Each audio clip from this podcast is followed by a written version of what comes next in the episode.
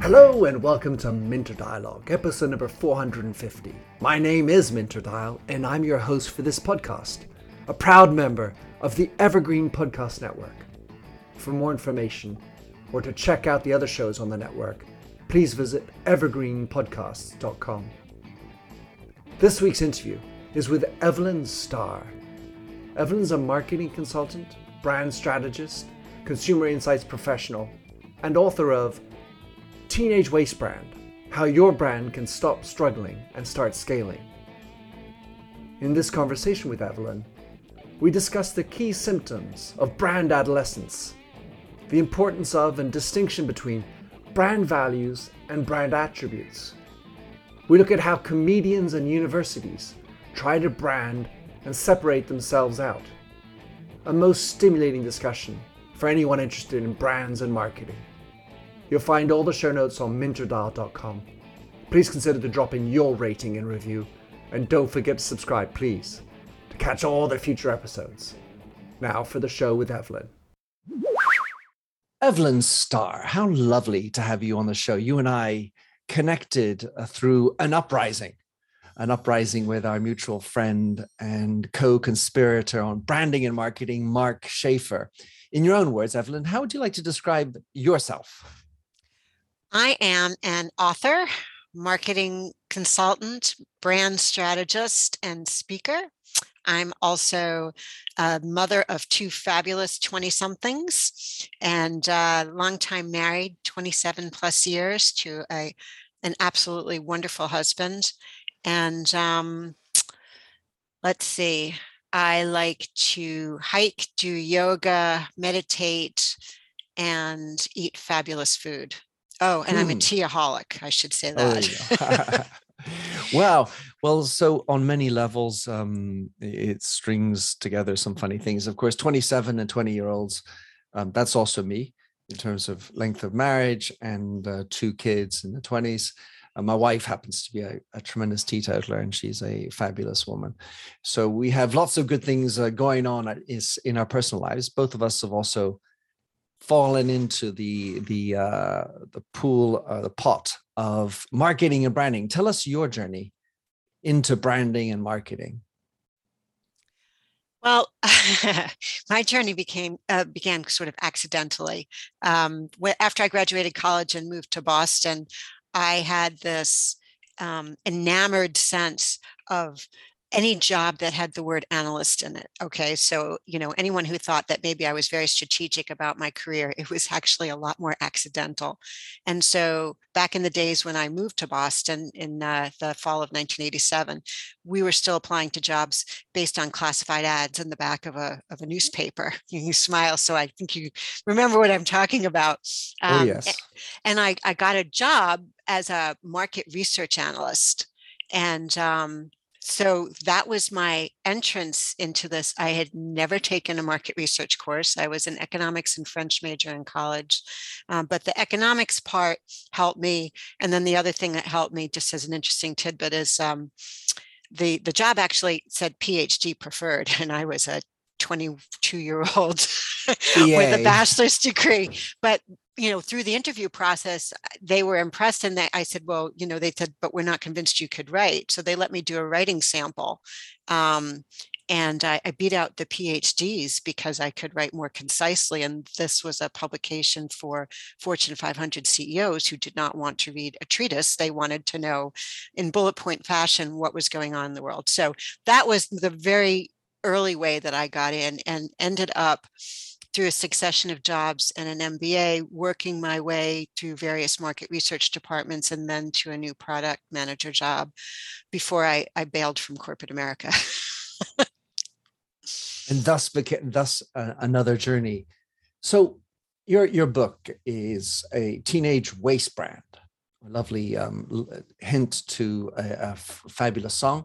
How your brand can stop struggling and start scaling Let's start with to whom is aimed this book? Who are the people you were thinking of when you wrote your book?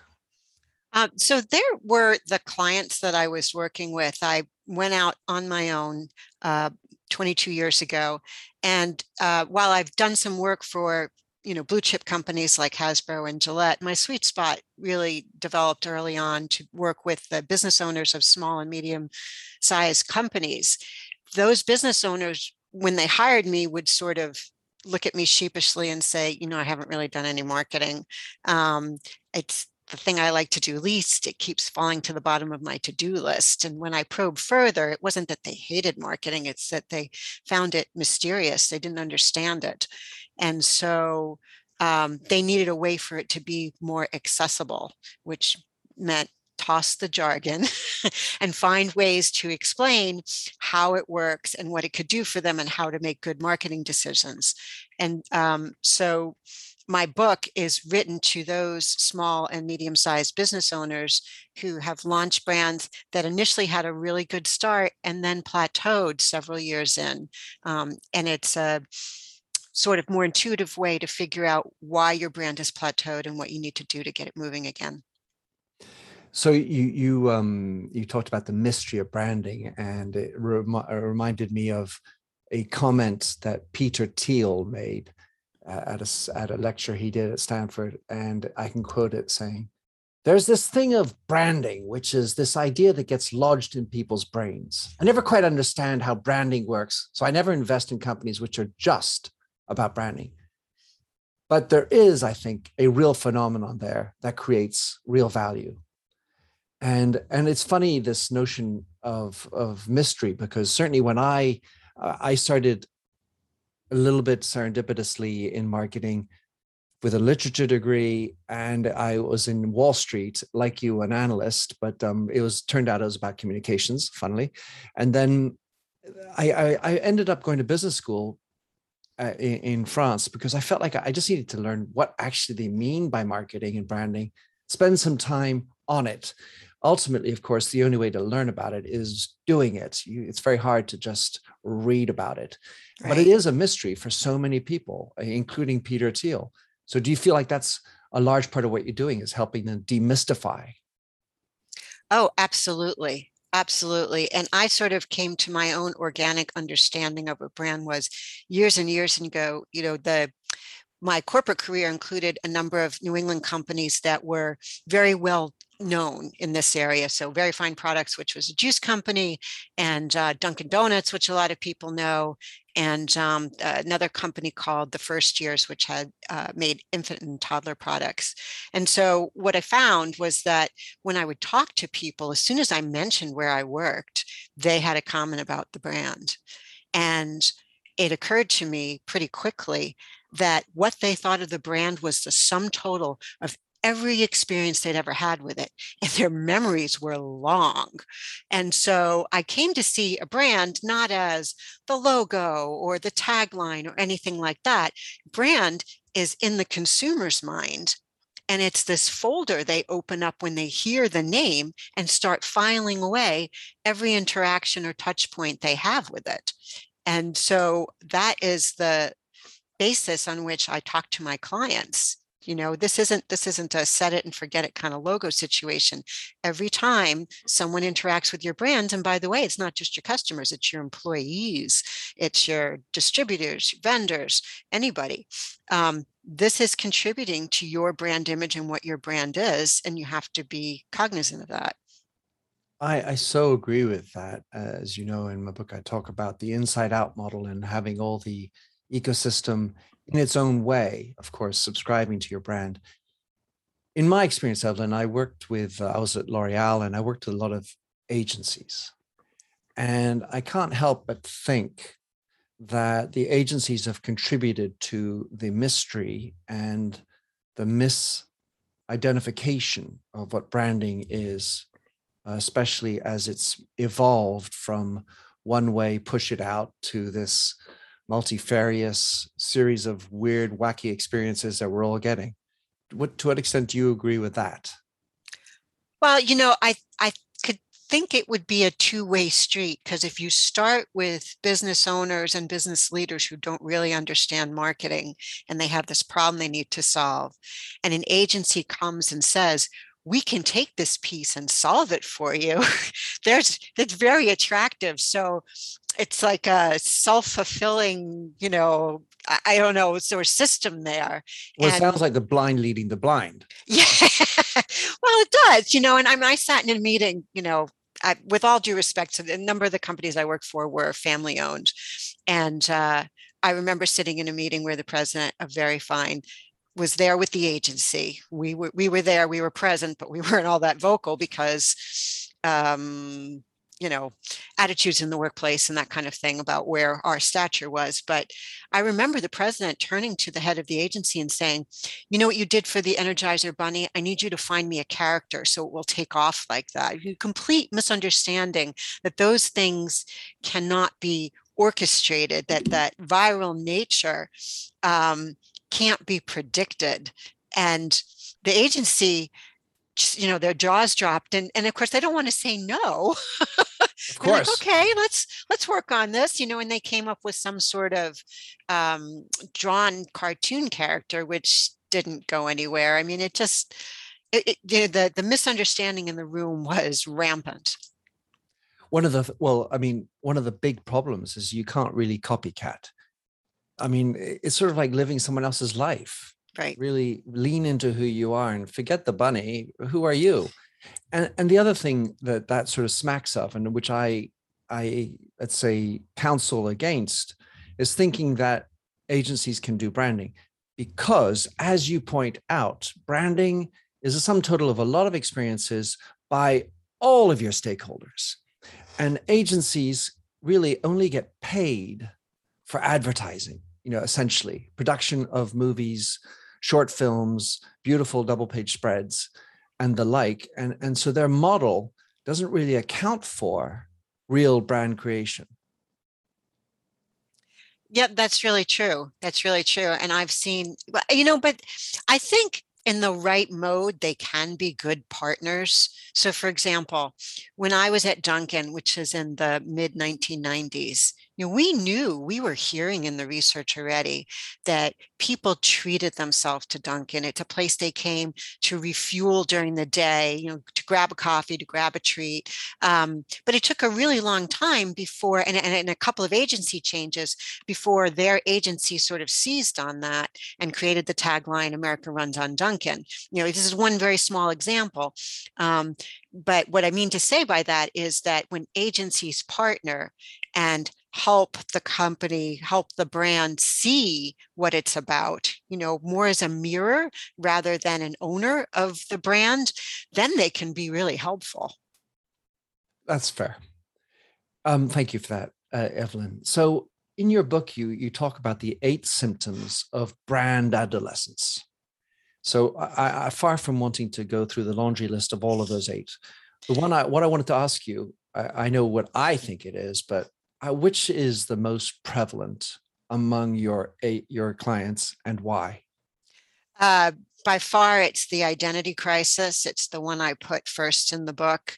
It's brands who haven't taken the time, and I know this is near and dear to your heart, to actually codify what their purpose is and then um, educate everyone involved with the brand about what the purpose is and what they're working towards so people can affiliate or not affiliate with it and contribute or detach um, and so, as I describe it, the identity crisis, uh, you know, for people to relate, I, I, just want to talk about an identity crisis is. You know, Erik Erikson is a German American, was a German American um, psychologist who identified it as that moment in adolescence where a teenager is trying to assert their individuality, but also worried about fitting in with their friends. And the solution to that, according to Erikson, is for them to decide two things who they want to be and how they want to be perceived. And so, an identity crisis, when I talk about it, is about a brand not only determining what their purpose is or discovering their purpose, but also what their personality is so that they can be consistent not only in communications, but in the way that they operate. I I definitely uh, raised my eyebrow, not at you, but at two distinct ideas one in your book and another espoused by Brene Brown, which is the opposite of fitting in is belonging. And, the idea there is that you don't need, you shouldn't want to fit in. You should just belong. And I feel like this subject of identity crisis is rampant, far from just adolescence. I, I think of it right now as something that adults up and down the age scale, states, countries, and all variety of identities are struggling to find themselves. And I'm, I'm wondering if if what you're doing is tapping into this bigger zeitgeist. Uh, well, it, it applies, and uh, it's hard not to read the newspaper and see evidence of that well beyond the marketing world and well well beyond companies. That is very true. Um, it wasn't how I went into it, but I can certainly see how it applies. In, in that respect, then it, there is this. Well, certainly my belief that working at a brand can contribute to your own personal identity as an individual. And buying a certain brand and having it in your bathroom i worked in the hairdressing industry um, is is contributing to who i feel i am and what i deserve. I think that that's true that's true because you want to associate with things that reflect well on you and that reflect who you are and what you believe. And you want to distance yourself from things that don't feel good to you. It in this notion of belonging or or fitting in.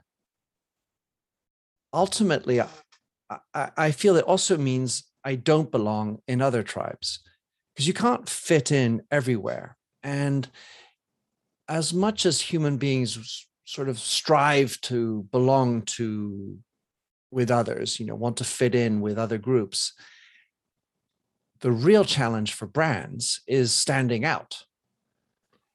Because if I fit in and I look like plain vanilla, like you mentioned, one person within your book who who sort of went from having a strong personality and strong wording and and uh, profanities too plain vanilla. I feel like that's a, a real issue the the ability to stand out. It's true. And it takes some personal fortitude to say, I am with this group and I'm not with other groups. And, and I would say, um, Minter, that kind of leads nicely to the second most uh, common of the adolescent symptoms I identified, uh, which not necessarily in the order of the book, but that is suffering from FOMO, which is fear of missing out um, I think that's a very human emotion that has been absolutely blown out of proportion by social media because you get to visually see what else is going on without you as opposed to just you know when we were teenagers hearing about it in conversation. Um, but brands have a very hard time sometimes saying i am about this and i'm not about that. But if you uh, you know try to appeal to everyone you're not appealing to anyone in particular and you have no roadmap for getting where you want to go. I mean it also speaks to the the other symptom you talk about running with the wrong crowd. So let's talk a little bit more about a, a little wee topic i have in my head which is when does one form a brand and let me let me give a little context before that which is well hey uh, evelyn let's let's start a company. Uh, what do you want to do it in? We'll do it in this sector. We'll do it this thing and that. And what are we going to call it? We got a name. Okay let's call it the the evelyn minter show whatever. And uh and then we start we got three episodes or whatever we're doing. I, i'm wondering at what time does a brand form in your world that's such an excellent question because, as I defined a brand a few minutes ago, it's about the accumulation of experiences and touch points. And so, at least in the beginning, and the beginning can go on for a little while, there's some iteration that needs to happen, some tweaking, some finding of the strengths. You know, when I started my business, I really didn't know that I was going to come up with this idea of brand adolescence. I didn't know that the people I was going to work best with were the small and medium sized companies. My background had been with larger companies. And it took some time testing out and having experiences and finding, you know, I really helped that one person company enormously. I didn't make as much money, but boy, that was so satisfying. I want more more of that. Um, so I think, you know, the analogy with sort of like childhood and adolescence could broaden here in a sense that when you're a child you're trying all sorts of different things. Everything is new to you and you really you need to try a whole lot to find out what you like and then when you get a few years in not that it would take a few years for a podcast and evelyn minter minter of course not. Podcast right. but but it would take a few episodes to see you know get some feedback from our audience find out what they're liking what's resonating with them what isn't resonating. Are we attracting the people that we thought we would attract? Are we serving them? You know, how are we helping them? Those things take some time to learn. So brands aren't born right out of the box. Um, and I think that that, to your point earlier, is a challenge for the agency world, especially upon a launch the idea, the expectations sometimes from certain companies is we're going to launch a brand, agency's going to take care of it for us, and we expect it to fly right out of the box. And if you don't leave room for uh, rounds of feedback and some iteration and some tweaking, you could find yourself misguided and highly disappointed. Welcome, change agents, to your go to place for stories that ignite your spirit, fuel your purpose, and connect us all. We believe in the incredible power of the human spirit, its boundless resilience, and the inspiration it brings to our lives. On the Driving Change podcast, we'll journey together through the extraordinary yet very relatable experiences of some of the most amazing people on earth. Our mission?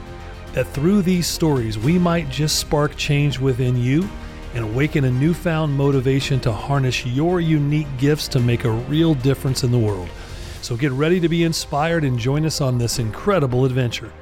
You can find the Driving Change podcast on Apple Podcasts, Spotify, iHeartRadio, or wherever you love listening to your favorite podcasts.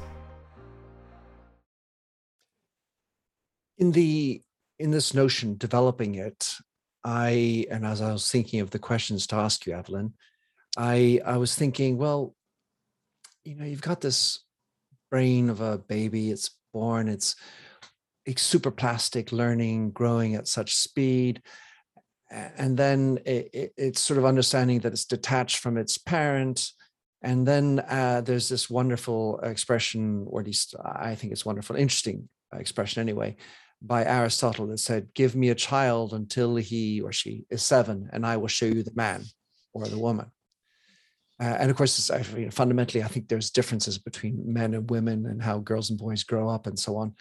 And then you, then there's all sorts of differences about when you become native speaking in a language. And I think of that within the context of branding and the languages we use, the verbiage and the behaviors we have. And then when you get to adolescence, the thing that struck me was, well, actually, it's it's half revolting against and belonging to. And i feel like it's it's that sort of fieriness which is within the adolescence. And at, uh, at, what point i was thinking trying to transcribe that into a business world that the brand can come of age.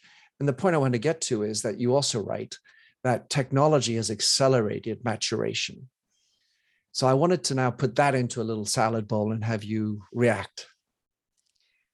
Well if a brand is the accumulation of experiences you have with anything to do with that company or that entity.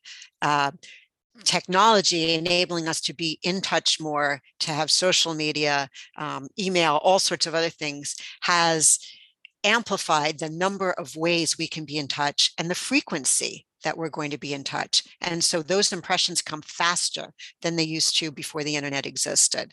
And so um, brands can form faster and technology brands because things change so fast in the technology world are on like dog years you know in terms of how fast that they're um, evolving and changing. Um, to your point about the contrast between revol- half revolting against and half fitting in i think that's true. I think that once you've been in the world for a while you're going to hit a juncture where there's going to be some decision point or uh, fork in the road and you have to decide and that's a moment where you say well now wait a minute how do i make that decision? Why am i doing why i'm uh, what i'm doing? Right? To your point your book you lead is all about leading from your why and being your whole person um, in the marketplace and so if the brand in the um, sort of frenzy of starting up and getting cash flow going and growing the company and making sure you're covering payroll and all those things hasn't taken time to step back and say why are we doing this again? and uh, and and who are we trying to serve and where do we want to go? The decision point forces that definition. When you think of the adolescent then you're revolting and then you are trying to belong. And then the, the the interesting parallel i was thinking of is as we get older we tend to fall back into the ways of our parents. This is just a great tendency great generalization. And i was thinking about that as well the maturity of companies and how somehow they forget the revolting piece because it then all becomes all of a sudden well i've got to please everybody. Um, i got to do more like the old way as opposed to being courageous to do it the new way and saying this is who i am and this is who i am not. I somehow feel like there's a, a like an oldening of companies that forget their roots somehow for some i mean oddly, oddly enough of course in this adolescence they're going back to the roots of the family but they're not going back to the roots of who they are as an individual I mean, I, I, think it depends on the company. You know, one of the things you talk about in your book that uh, when the, there's a founding family or when there's a founder involved, they very much contribute to the why of the company. Uh, and often the reason a company started in the first place was that someone was seeking something that didn't exist. They had a problem they couldn't solve. And so they created a solution. You know, they made what they wanted to see. Um, to your point about the oldening of companies, um, I agree that there is an oldening of companies that at some point they become more risk averse. They forget a little bit why they're in it. And my take on that sometimes is that they've gotten past this adolescence and they're sufficiently past it, they've grown to a point where suddenly they have a lot more people they're responsible for, they have a lot larger base, and they get fearful of losing that. And ironically, that fear is often their undoing or what causes the problems. When they stop taking risks, when they stop stop um, you know, innovating from the place of why are we doing this? That's what gets them off base and and makes the brand wobbly and and maybe uh, overly rigid. Well, that was certainly something I, I did. I was, I'm listening to you. You know, my, my brain is going a million miles an hour because I'm thinking now, who are the parents if the adolescent is the brand? And, you know, there's, I was trying to figure out the decoupling of those two things. Yet when I was running Redken, it was extremely apparent to me that I was just a, a commercial uh, dude coming in to run the business. And amongst my foibles and, and worrying about the my legitimacy, one of the my answers to that was to spend a considerable amount of time uh, learning about and interacting with, because she was still alive, the founder, who was Paula Kent Meehan. And Paula would graciously give me an hour of her time, maybe once a month, and we would talk. And sometimes just shooting the shit about her life and what she did and some of her experiences. And so I was able, in this uh, fortune that I had, to be running the company when she was still alive. She's no longer alive, unfortunately. But that that's one of the challenges of these oldening companies is staying in touch with that founding precept and and and that fire the why we existed in the first place. It just seems like we're uh, unless as you talk about the lifestyle unless you're a lifestyle business owner it seems we're all destined to to forget why we existed in the first place it's definitely hard as you try to keep things going and you're fighting fires and you're running operations to remember to reconnect with why you're doing it. You know, to your point, um, when I was at Dunkin' Donuts, the founder Bill Rosenberg was still alive, and um, and his son was atop the company, and the company looked very different. Bill Rosenberg started Dunkin' Donuts as Open Kettle as a as a, a cart somewhere, giving you know providing coffee and donuts to people working on location in Quincy, Massachusetts. And um, his son actually uh, went to Harvard Business School and managed to grow the company really substantially to the point where the company was operating in a very different fashion. You know, in Bill's day, it was a mom and pop somebody was getting up to make the donuts literally every every night at 2 a.m so that there would be you know full shelves at 6 a.m um, and then while i was there in the effort to grow the brand very much they were doing centralized kitchens where they would deliver the food and so there among my group my cohort at that point we were trying to figure out how do we get back in touch with what the essence of the brand was because the focus was so much on growth. And we were launching bagels and we were redesigning stores that it was hard for those of us who were removed from the family and who hadn't been there uh, at the founding to focus ourselves in the right direction. So, so, literally, people were just asking and going and meeting with Bill and talking to him uh, about what was in his mind and, and, and what the brand meant to him. Well, that uh, segues nicely into my next thought, which is around meaningfulness. You use the word quite a lot in your book. It's something that I've liked to write about a lot. And I've been recently questioning myself, Evelyn. The question is Do brands have to be meaningful to succeed? Um, I th- we know people use that word in a lot of different ways. The short answer is I do think they have to be meaningful. They have to be doing something that contributes to the world. It may not be an earth shattering, we're going to clean up the world like Patagonia, you know, and, and we're going to improve the earth or save the earth. Um, but they need to be solving a problem that making somebody's life easier on a regular basis. Um, and in the process provides livelihood and, and some joy for the people along the way. Um, I think if a brand has no meaning, or you know meaning and purpose to me are very close even though they're not exactly the same thing. And so if a brand has no meaning i'm wondering if the purpose is enough to hold things together so that people can be aligned and achieve something. I, that's that would make me question. I've heard and kind of shuddered at certain pundits who have said every purpose is a good purpose. Like that's just so not true. Uh, you know, purpose being profitability. No, uh, purpose leads to profitability. Profitability is necessary, but it is not your purpose. That is just the consequence of a good purpose. I, am uh, but I also feel like so many people, you and I are chatting and, and probably have a strong resonance and and complicity around this idea of meaningfulness.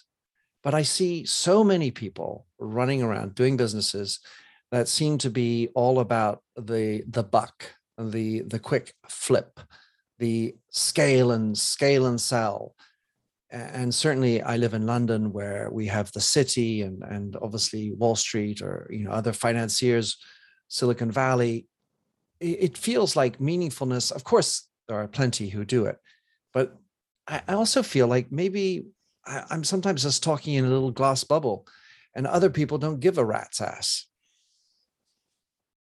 Well, you know, then it makes me wonder how much joy they're getting out of their life and how it gets them up in the morning and how they get everyone aligned to go in the same direction you contribute to something in a an efficient and productive way that that achieves something you know I, so i've had a lifestyle business mentor and um, and even as a business of one i found it not only necessary to figure out what my why is but also to have um, what my my purpose is in business so that when i was looking at new services to offer or considering things that were maybe a little bit out of my wheelhouse i needed a way to decide yeah i'm going to do this or no this doesn't make sense to me. Um, So, uh, for example, so my why is to help people discover the aha moment so that they gain a new perspective and can move forward. Um, and then my business purpose is, is that I help business owners make confident marketing decisions to that point a while back where people were hating it so much and not understanding it. I want to get them to the point where they can say, this is going to be a good investment of my time and my effort. Um, so those things have guided me. And I'm only one person. If I had an entire team and I didn't have a way of saying to them, here's where we're headed, this is the destination, you know, and we may not get all the way there ever, but this is the, de- you know, this is where we're traveling to and how we're going to help the people that we serve along the way. I like to talk about it as your north. It's obviously not a destination, it's a direction.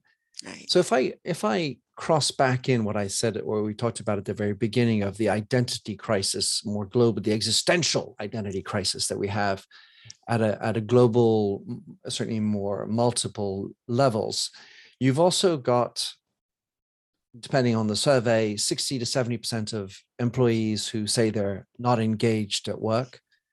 In the United States, in particular, we talk about the great resignation.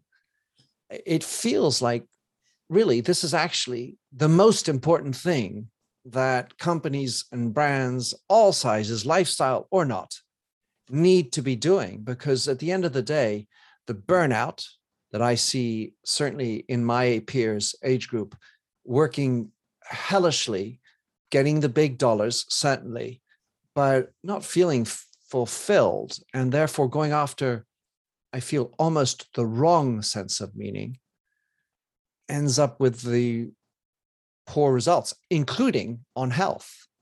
Mm. Yeah, oh, that's definitely true. You know, if you're repeatedly pushing yourself to do something that isn't intuitively joyful, helpful, you know, creating some meaning for you, um, you know, it makes me think of Daniel Pink's book Drive, the sure. the real the power behind motivation, where he talks about the three things that motivate people: purpose, mastery, and autonomy. Right. So during the pandemic, where all of a sudden so many people had to work remotely, that gave autonomy to a lot of people who didn't have it before. And to me, this is one of those inflection points I was talking about, those forks in the road, where all of a sudden a lot of people are saying, wow, I can get as much or more done at home and still spend more time with my family or I, you know i the, the commute is killing me and i didn't even realize it until i stopped doing it. Um, so there's this big question mark that people had over their heads. If i can get this done with much, much more autonomy i don't really want to be in an environment where i need to put in facetime just so someone could see me at my desk or be in endless, endless meetings. I know you talk about that in your book. I mean, I got to tell you that meeting meetingitis that you cited, it's one of the reasons I left corporate America. I couldn't stand the day long meetings and then the expectation that somehow you would still get your work done around that, you know? my my patience was waning when I was at Dunkin', and then when I went back into the work world after I had a child, um, I didn't even last a year because I thought, you know, I'm in all these meetings, I'm not getting any work done. I could be with my child. I could be doing something for my family that would be a lot more meaningful for me. And so that was the end of corporate America for me. But a lot of mm-hmm. people are having these thoughts now, having been home it because of the pandemic and seeing an alternative mode that worked for them. I have written numerous times about how the people around me who have latched onto this idea of purpose in a profound way have typically had a life a massive life-changing experience. And and what i usually categorize as massive is near death uh, seeing maybe one of their most important people die uh, suffering some traumatic and what i mean traumatic not just i bumped my finger type of, of illness or or uh, accident. And and and then of course it's not at all in the traumatic area but definitely life changing is having a baby. And i think uh, being sexist for a second it's definitely different for a woman than it is a man in that experience. And and can make you focus on what's important in life. And until you've had that experience, it seems that you're doomed to stay in adolescence somehow as a brand. Well, there, there's there needs to be something. I mean, not every brand that comes out of adolescence Minter, um, you know, needs to have this life or death moment. I I don't. Not all of them do. There there are savvy brands out there, and particularly savvy business owners who realize they need to make a shift. So let me give you an example that I think um, people would recognize as much in Europe as they would here, and that is Spotify. Oh, Um, yeah. So Spotify, when they started, I think they were starting with the technology in 2006 and launched in 2008, but I have to check my numbers. So Daniel Ek, when he started Spotify, really passionately wanted to give people a legal way to listen to music. And, and I will preface this by saying not everybody's a fan of them because the amount that the musicians actually get from them is is is minuscule. Okay, so I'm going to acknowledge that. But his passion was let's, you know, I saw what happened to Napster. Let's give them a way to listen to music legally.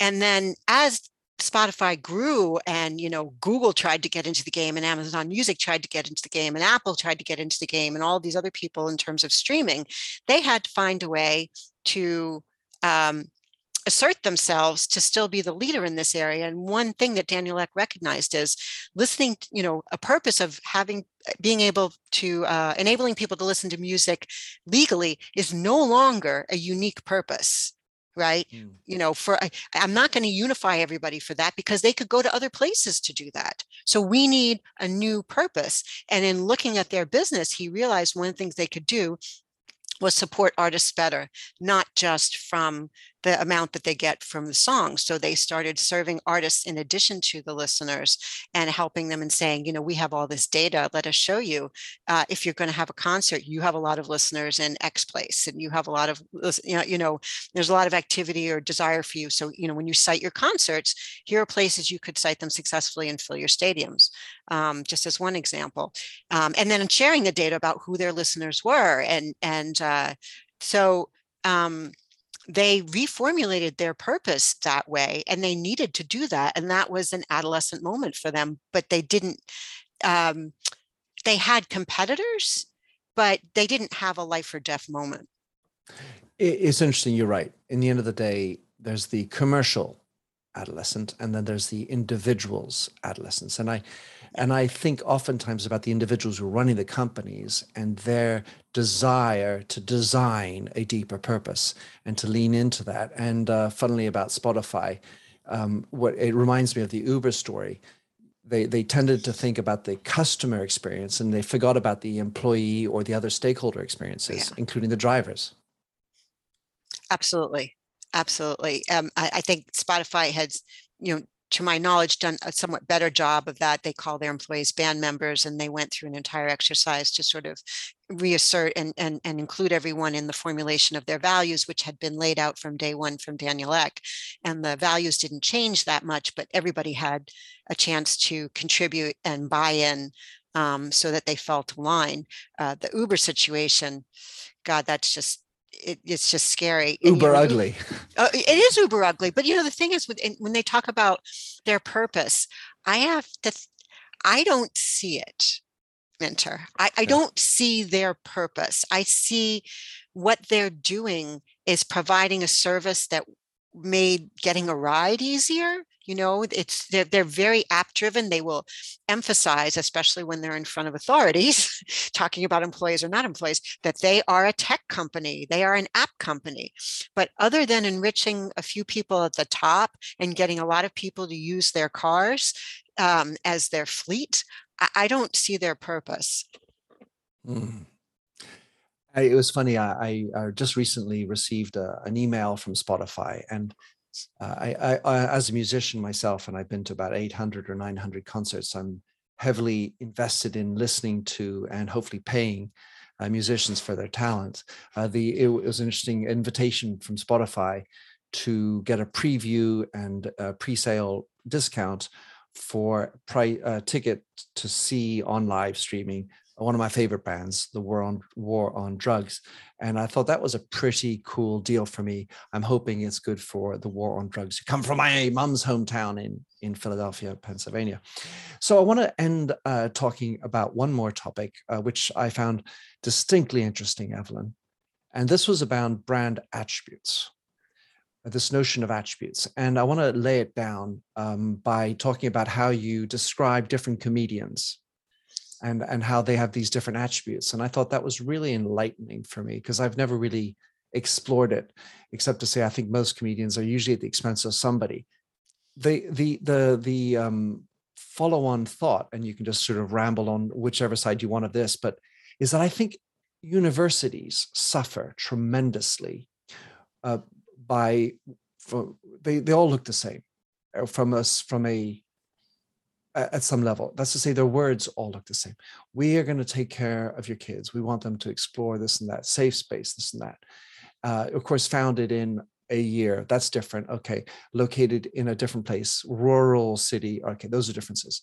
But for the main, the from a, a teacher standpoint, it and from a student experience, it's I feel like they don't do a good job of establishing their points of difference, their branding, and their attributes.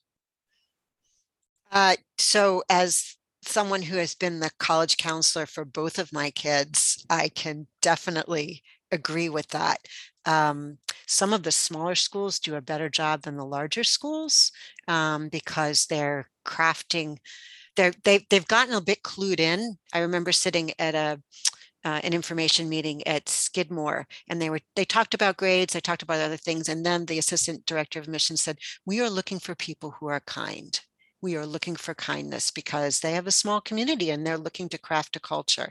So it is seeping in there, um, but it it it is hard for them to differentiate. They have, and and uh, earlier on, I had a number of private school clients, and I, I can't even emphasize how much of the FOMO there was in terms of not wanting to differentiate yourself and listing.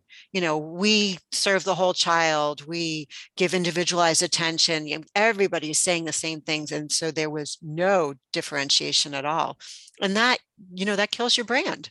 That really kills your brand. And so I had to point out and hold a mirror to them and say, here's what makes you different.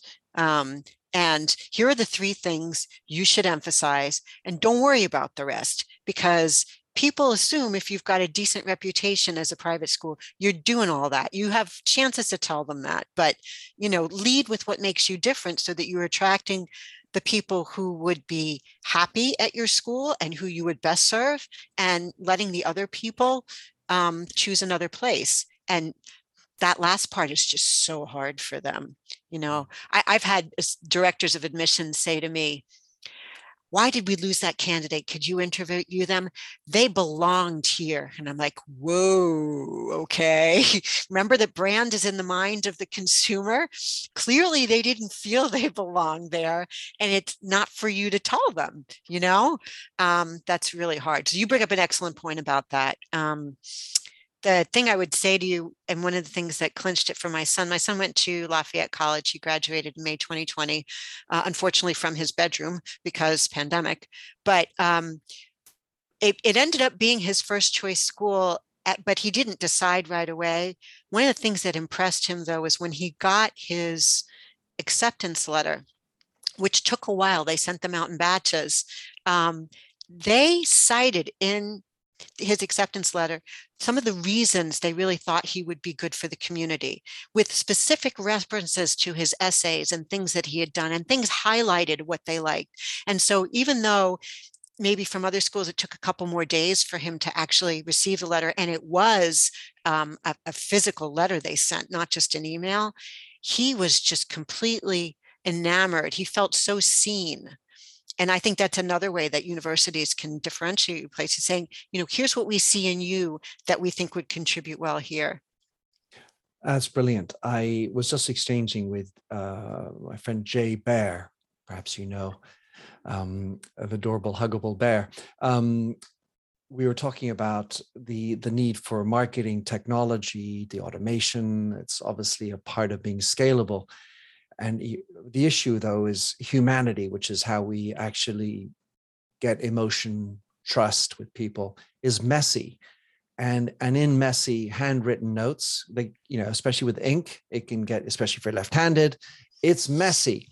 And yet having a a letter handwritten two days later is probably a lot more memorable and powerful. Of course the issue for a lafayette or whomever is to link that in so it's sort of coherent with a bigger vision that the the professors have bought into it, not some tenured.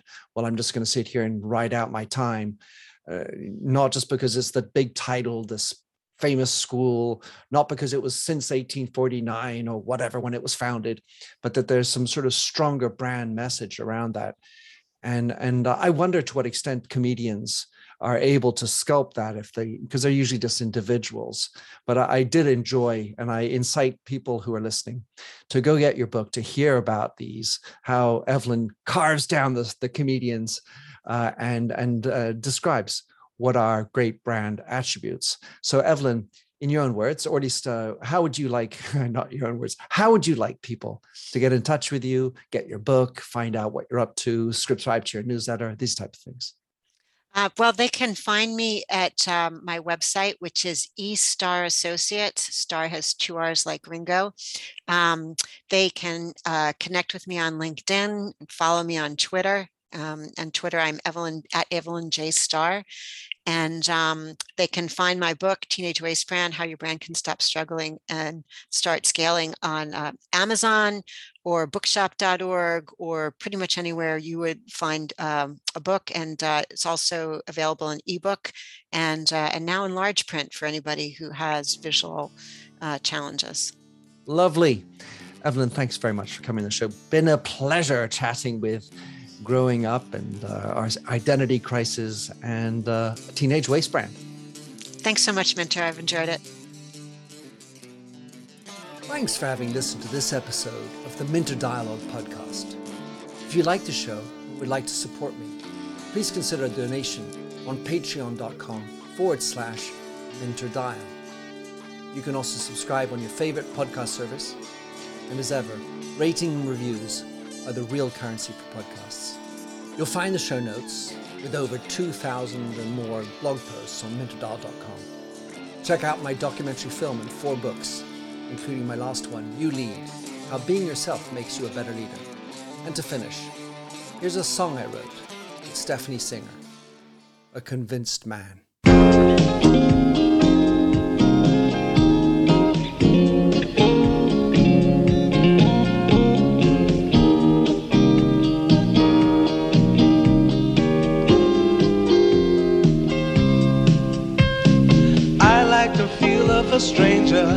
Tucked around me, precipitating the danger to feel free. Trust is the reason, still I won't toe the line. I sit here passively, hope for your respect, anticipating the thrill of your intellect. Maybe I tell myself there's no use in me lying. I'm a convinced man building an urge. I'm a convinced man to live and die submerged. A convinced man in the arms of a woman. I'm a convinced man, challenge my fate. I'm a convinced man, competition's innate. A convinced of a woman. Despise revenges and struggle with deceit. Live for the challenge so life's not incomplete. What's wrong with challenge? I know soon we all die. I like the feel of a stranger tucked around me, precipitating the danger to feel free, trust in my reason, and let me show you why. I'm a convinced man, practicing my lines. I'm a convinced man, here in these confines, a convinced man in the arms of a woman. I'm a convinced man. Put me to the test. I'm a convinced man. I'm ready for an arrest. I'm a convinced man in the arms of a woman.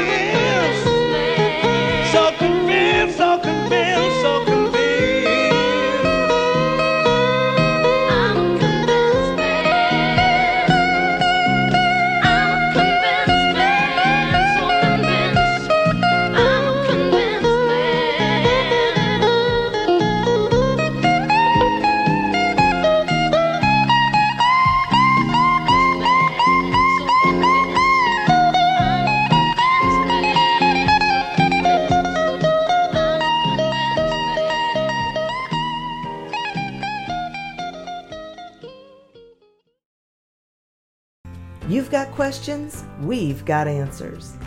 Business leadership, ownership, and sales can be challenging. Tune into the Accelerate Your Business Growth podcast to learn from the world's experts. Join me, your host, Diane Helbig, as I chat with people who have expertise in various areas of business. You'll enjoy the lively conversations that are focused on providing you with the ideas, tips, and suggestions you need to realize greater success. Get what you need for your business when you need it from the people who have the answers. Accelerate Your Business Growth is part of the Evergreen Podcast Network and is available on Apple, Spotify, or wherever you listen to your favorite podcasts.